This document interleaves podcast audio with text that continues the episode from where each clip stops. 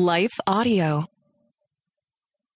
We have such a hustle culture that I think it's really easy to get wrapped up in our own egos and claiming that all these things that we enjoy, like food and shelter and protection and family, are results of our own energy and resources, when in fact, they're gifts from God. And of course, we shouldn't be lazy, and there is an element of our own hard work that goes into our lives and the way that we build our lives. But I think there's a danger when we fail to recognize that most of what we have is a result of God's blessing and God's hand in our lives.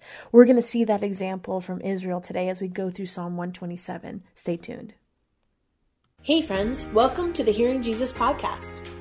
Do you sometimes doubt if you're truly hearing God's voice or if it's really your own? And how do you know the difference? Do you ever struggle to feel confident in your relationship with God and what He says in His Word? Do you sometimes feel stagnant or like maybe you hit a wall in your spiritual life? Hey, I'm your host, Rachael Groll, missionary, author, pastor, and life coach, and I have been there. I too was doubting God's voice in my own life. I felt insecure about my relationship with Him, and I wanted to be obedient to what God was calling me to do, but I wasn't quite sure how to figure out what that was.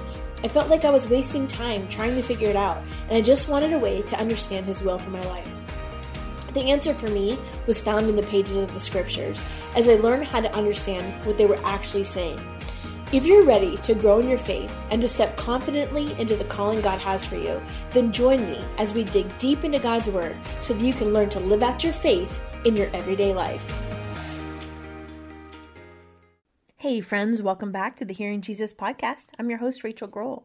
Today we are going through Psalm 127 and we're continuing this reading through the Psalm series that we've been doing. And the reason why we are going through the Psalms is because the Psalm book was the hymn book and prayer book of Jesus. And our efforts are really trying to help us understand what were some of the things that he meditated on, what he prayed over, what he prayed through.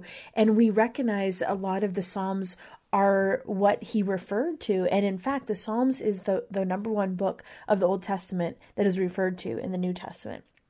If you are just joining us for this series, there are a couple resources we have to help you dig a little bit deeper. On Mondays, we send out a newsletter every week that has journaling prompts to go along with each of these episodes. And then the previous episodes' journaling prompts are available at shehears.org. If you go to the resources section, you can find those in the guided Psalms journal. So I pray that those are good resources for you. So we are reading today from Psalm 127, and I'm reading from the NIV. And this is part of the Songs of Ascents, which were the Psalms that were associated with the pilgrimage to Jerusalem. So the Israelite people would come to Jerusalem to celebrate different festivals and things. And so along the pilgrimage, they would be going up the mountain because Jerusalem was at the top of the mountain. And so these Songs of Ascent were either what they were saying or experiencing on their way there or once they got there and were in the holy city. So, starting at verse 1, it says, Unless the Lord builds the house, the builders labor in vain. Unless the Lord watches over the city, the guards stand watch in vain. In vain you rise early and stay up late, toiling for food to eat, for he grants sleep to those he loves. Children are a heritage from the Lord, offspring a reward from him. Like arrows in the hands of a warrior are children born in one's youth. Blessed is a man whose quiver is full of them. They will not be put to shame when they contend with their opponents in court. So, what we're seeing today is a psalm that is really the first wisdom poem among the songs of ascent. There's eight songs of ascent, but this is the first one that is dealing in this area of wisdom.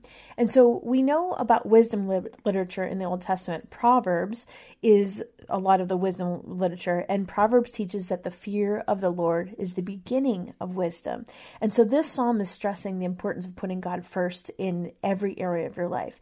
Both stanzas and both parts of this passage are teaching that it's God that provides every good thing in our life, whether that's shelter or protection or food or sleep or family or our cars or our careers or the clothes that we wear or the places we get to visit.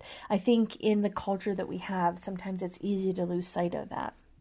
So, the first part in verses 1 and 2, I love that phrase, unless the Lord builds.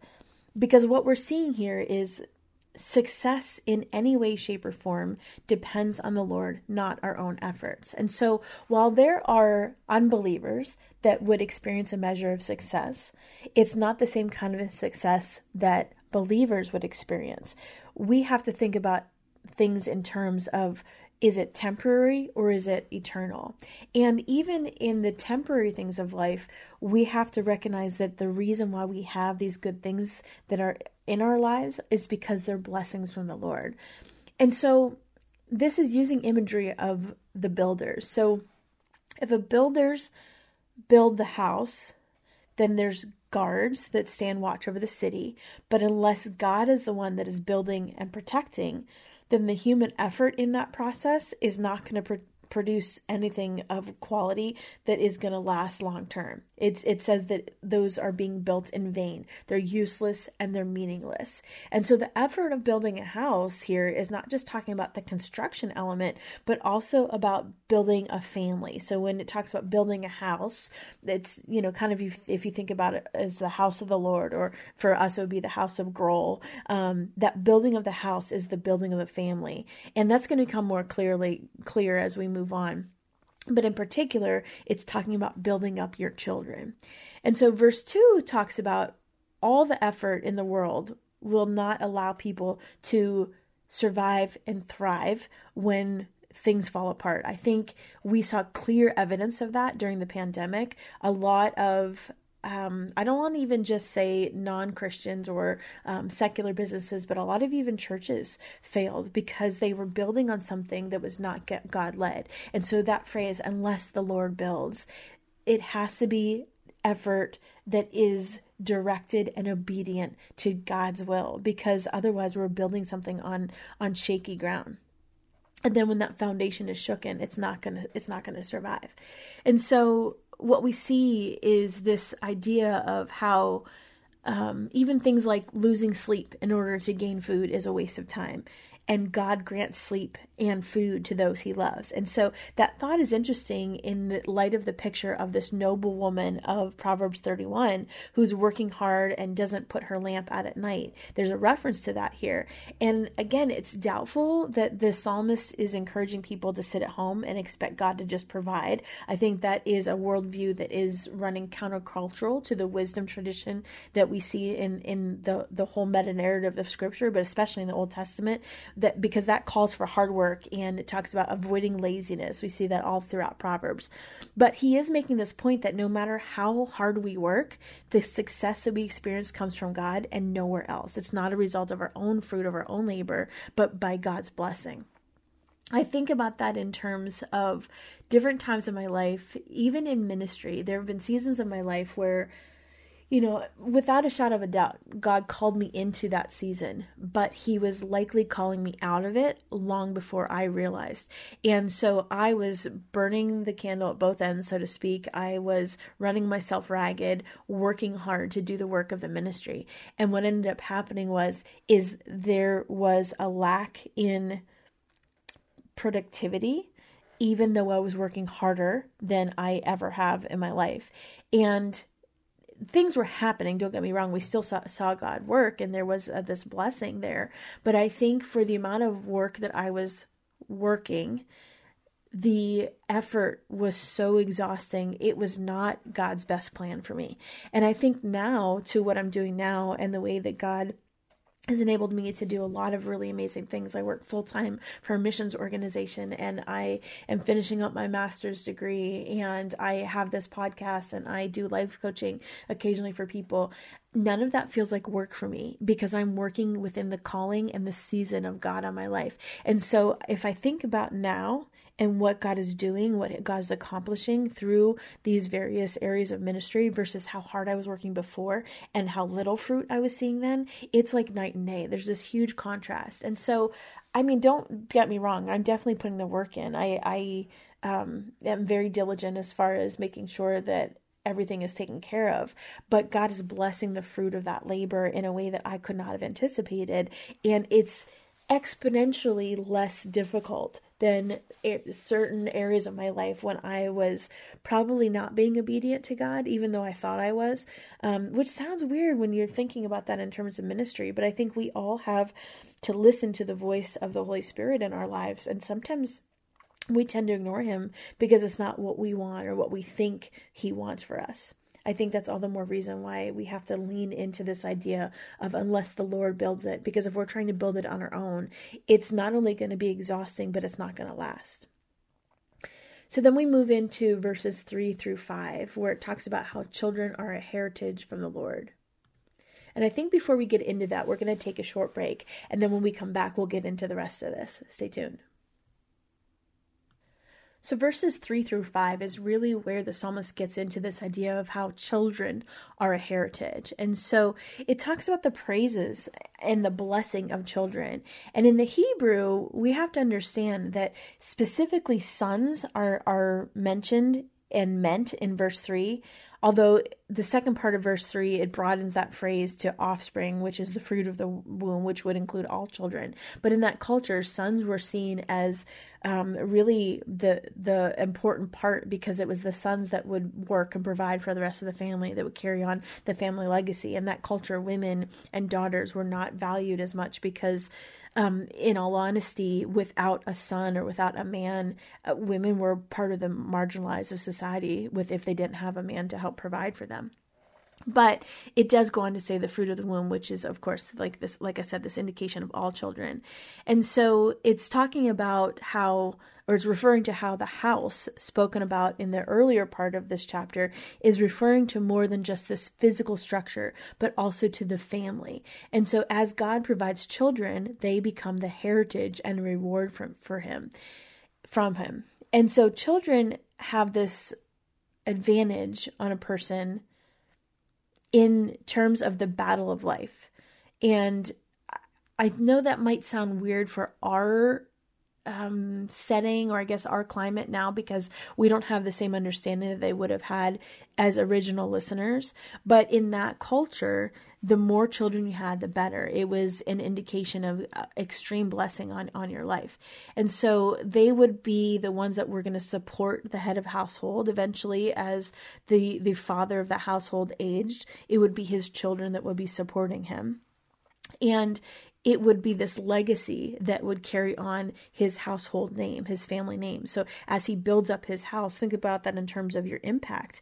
Um, you know, you want to, in almost any career you have or any any effort you've put into any aspect or area of your life. You want that to last longer than just your life. And so that's kind of what we're seeing here is this heritage is really closely tied to how many children a person had in that time frame. And so the psalmist it seems as if the psalmist is under legal attack and then he is looking to his family for help.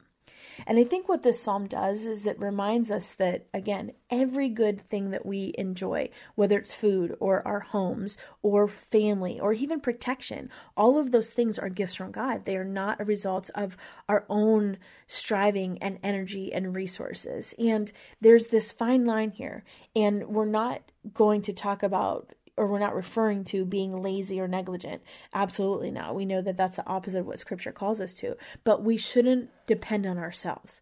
I think that it's we have to be really careful to listen to the voice of God in our lives and make sure that we are operating within what he has called us to do. And there has to be some wisdom in that. Like we have to be careful in that because it's not always a universal truth for every single person that everybody is pointed to one path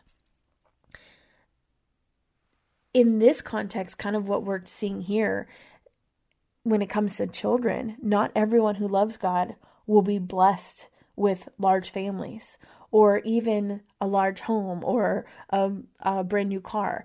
It's a little bit different in our context. I think it is more this idea of the blessings that we have in general are this blessing of God in our lives. That doesn't mean that if you don't have children, you're not blessed. I think it's a little bit different in our, our in our culture and in our time frame.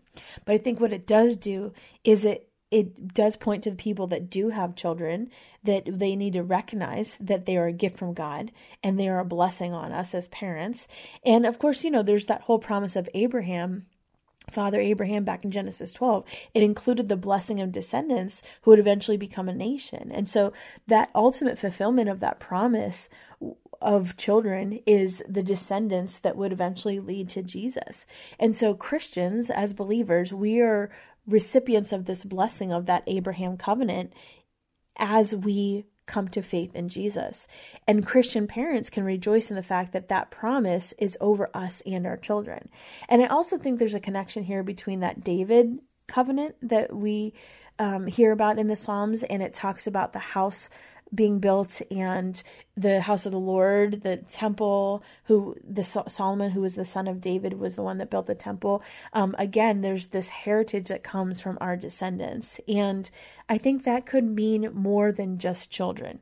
I think we're talking about heritage and we're talking about legacy. I think if we are committed to making sure that everything we are doing is done in the vein of obedience to God, that's our heritage, that's our legacy. That's what's going to last longer than, than our own lives. And if you think about that in terms of what you are building in your life today, I think that it can be convicting for us because there have been lots of times in my life I have spent spent building things for other people. I have spent building things for myself that were temporary. And I think the focus needs to be more on building things for the kingdom. They're going to be eternal.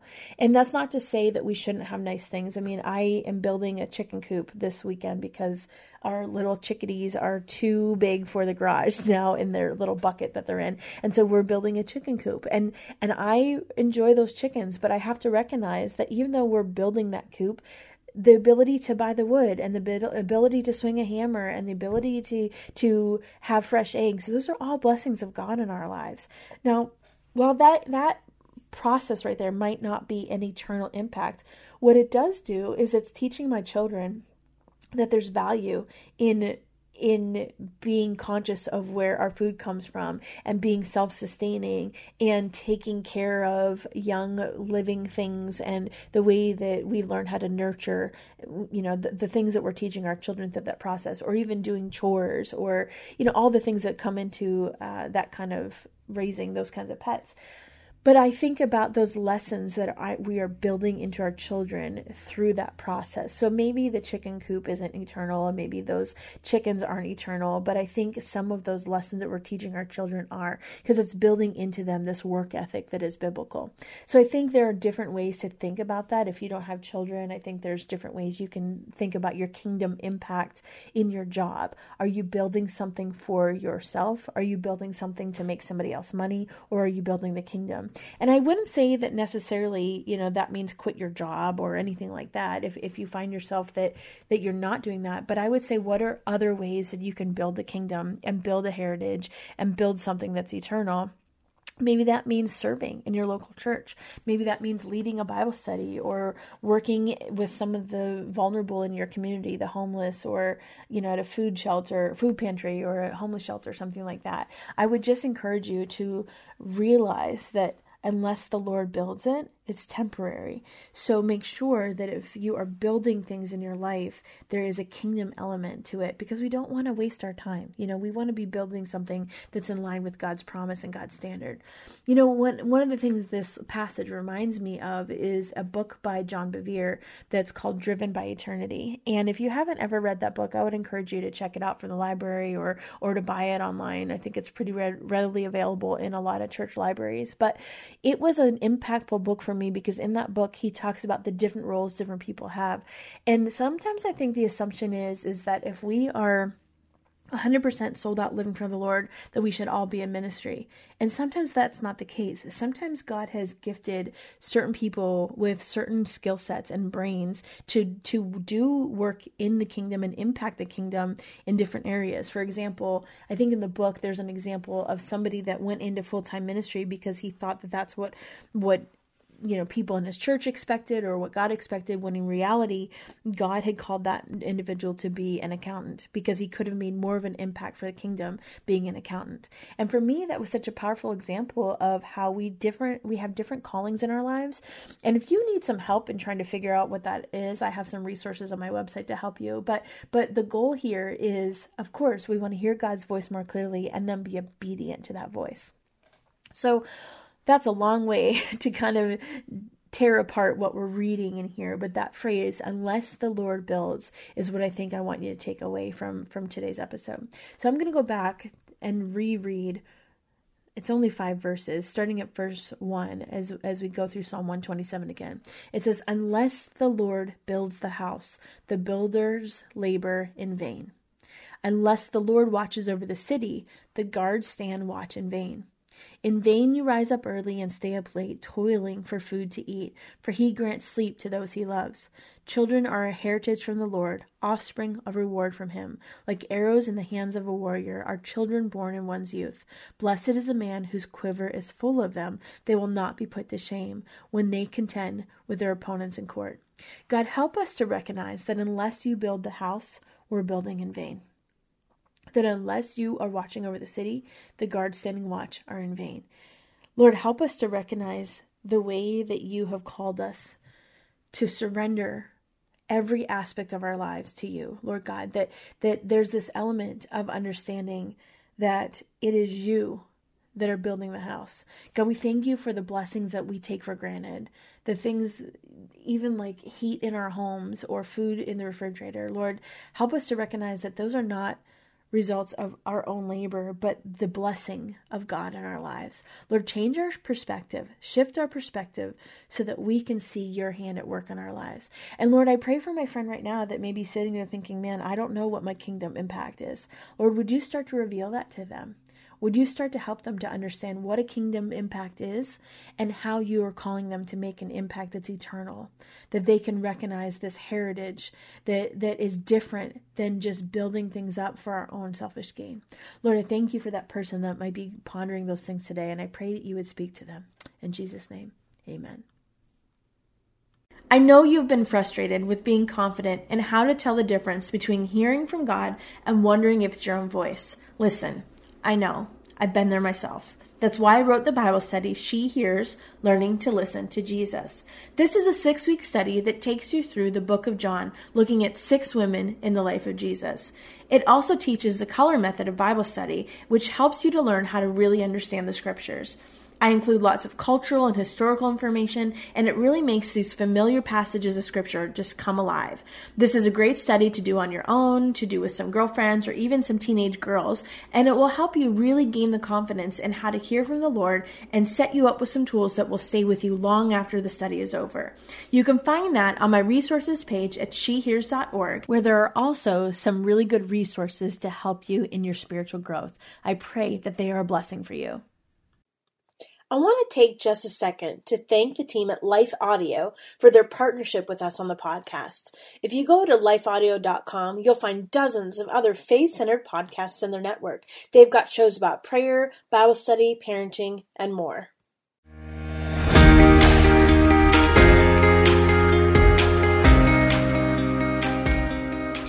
Hey, friends, if this podcast helped encourage, empower, or equip you for God's call in your life, I would love it if you would head over to Apple Podcasts and leave me a review. That's the number one way you can support my show. You can also join our free Facebook community or Instagram page where I share inspirational tips, resources, and prayer throughout the week.